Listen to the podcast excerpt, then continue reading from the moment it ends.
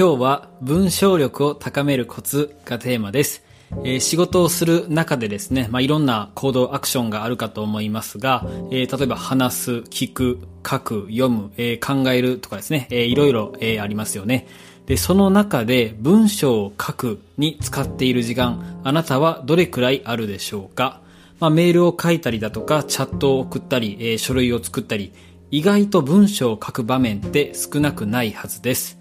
でですね、文章を書くからには、分かりやすく相手に伝わるようにしたいなと、えー、そんな風にあなたも思っているのではないでしょうか。で、そのためにはですね、やっぱり文章を書く力、つまり文章力を高める必要が、えー、あるかと、えー、思います。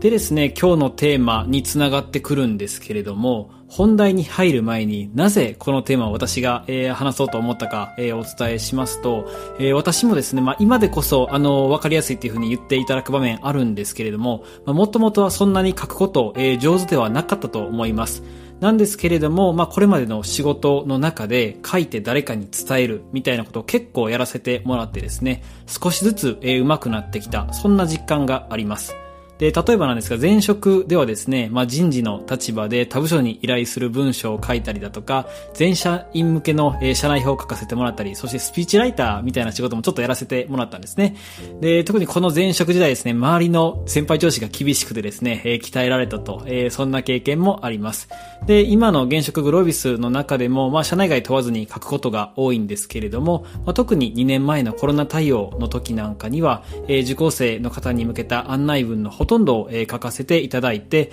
え、緊急時、いかに簡潔にわかりやすく書くか、みたいな力が鍛えられたなと、え、そんな風に思っています。で、まあそんな私自身の経験も踏まえて、え、文章力を高めるコツ、今日も3つお伝えいたします。まず1つ目、正しい言葉の使い方を把握しましょ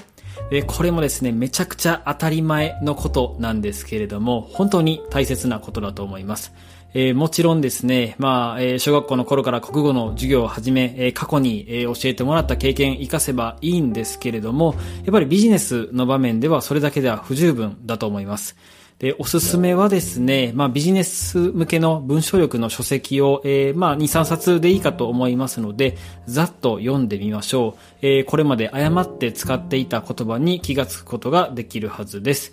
で、その他にはですね、こう文章を書いているときに、ん？この表現正しいかな？自信ないなっていうふ、そんな風に思ったら、その瞬間に、えー、ググって検索しましょう、えー、こんなに便利な時代はないかと思います。めんどくさがらずにすぐに調べましょう。続いて二つ目のコツですが、書いた文章を声に出して読みましょう。この方法なんですが、前職の時に教わったんですけれども、やり方はすごく単純で、書いた文章を本当に声に出して読みます。音読ですね。で、この声に出して読むメリットなんですが、こう、口にするときに読みづらかったりだとか、今度自分の耳から聞こえてきてなんか違和感を感じるなとかですね、まあ、目で追っているだけでは気がつかない違和感に、えー、気がつけます。これ本当におすすめなんですけれども、ぜひ騙されたと思ってやってみてほしいんですが、まあ、特にここ一番、えー、相手をしっかり動かしたい時のメールとか企画書のチェックの時に、えー、試してみてください。で、そしてですね、部下後輩を育成する立場の方、ぜひこれを、えー、部下後輩に教えてあげてほしいなと、そんな風にも思います。えー、ちなみにですが、私の職場ではですね、えー、時々誰かがデスクでブツブツブツブツ、えー、書いた文章を、え、読んでいる姿を見かけます。え、これみんなでやると声に出して読むハードルが下がるのでおすすめです。そして最後三つ目ですが、第三者に添削してもらいましょう。結局この方法が文章を書く力一番伸ばしやすいと思います。えー、第三者から添削される、赤入れされるというのは精神的には結構辛いんですけれども、えー、一番成長できますよね。えー、やはりですね、どれだけ、えー、正しい、えー、文章の書き方、知識を持っていたとしても、自分が書いた文章を100%客観的に捉えるっていうことが非常に難しいかと思います。だからこそ上司、同僚に見てもらって、えー、フィードバックをもらう、えー、これが大切だと思います。で、そしてですね、第三者から指摘をしてもらった方が、こう間違いに気がつくスピードが速かったりだとか、えー、何よりですね、あ、ここ指摘されたな、買い入れされたなっていうのが印象に残って、次、えー、似たような文章を書くときに活かしやすいかと思います。えー、文章力を高めたい、わかりやすい文章を書けるようになりたいっていう人はですね、ぜひ、えー、この文章を見て赤入れしてもらえませんかみたいな感じで、えー、自分から誰かにお願いする、え、それもいいのではないでしょうか。えー、そして上司先輩の、えー、立場の方ですね、えー、今のご時世なかなか細かいところを指摘するツッコミを入れるっていうのは、えやりづらいと感じている方は少なくないかと思います。えなんですけれども、え部下後輩を、え思う気持ちがあればですね、ぜひ、え愛の無視と言いますが、えアドバイスを遠慮なくしてあげてほしいなと、えそんな風に思います。え今日も3つのポイントをお伝えしました。え1つ目が正しい言葉の使い方を把握する。二つ目が書いた文章を声に出して読む。三つ目が、えー、第三者に添削してもらう、えー、こんな方法で文章力高めていって、えー、いただけるといいんじゃないかと思います。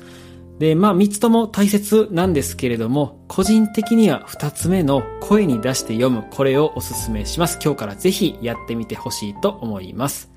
えー、仕事においてですね、何気なくやっている文章を書くという行動ですが、少しでも上手くなって相手に伝わりやすくなれば、それだけで仕事がはかどるはずです。特に、えー、昨今ですね、オンラインでのコミュニケーションが増えておりますので、えー、テキスト、文章で誰かに伝える、人を動かすことの重要性が年々高まっていると、えー、そんな風に私自身も感じています。えまあ、ゴールはないかと思うんですけれども、少しでも文章力を高めて、相手に分かりやすく伝えられるように日々工夫、そしてトレーニングを積み重ねていきたいなと、えー、そんな風に思います。それでは今回はここまでです。本日も素敵な一日をお過ごしください。また来週お会いしましょう。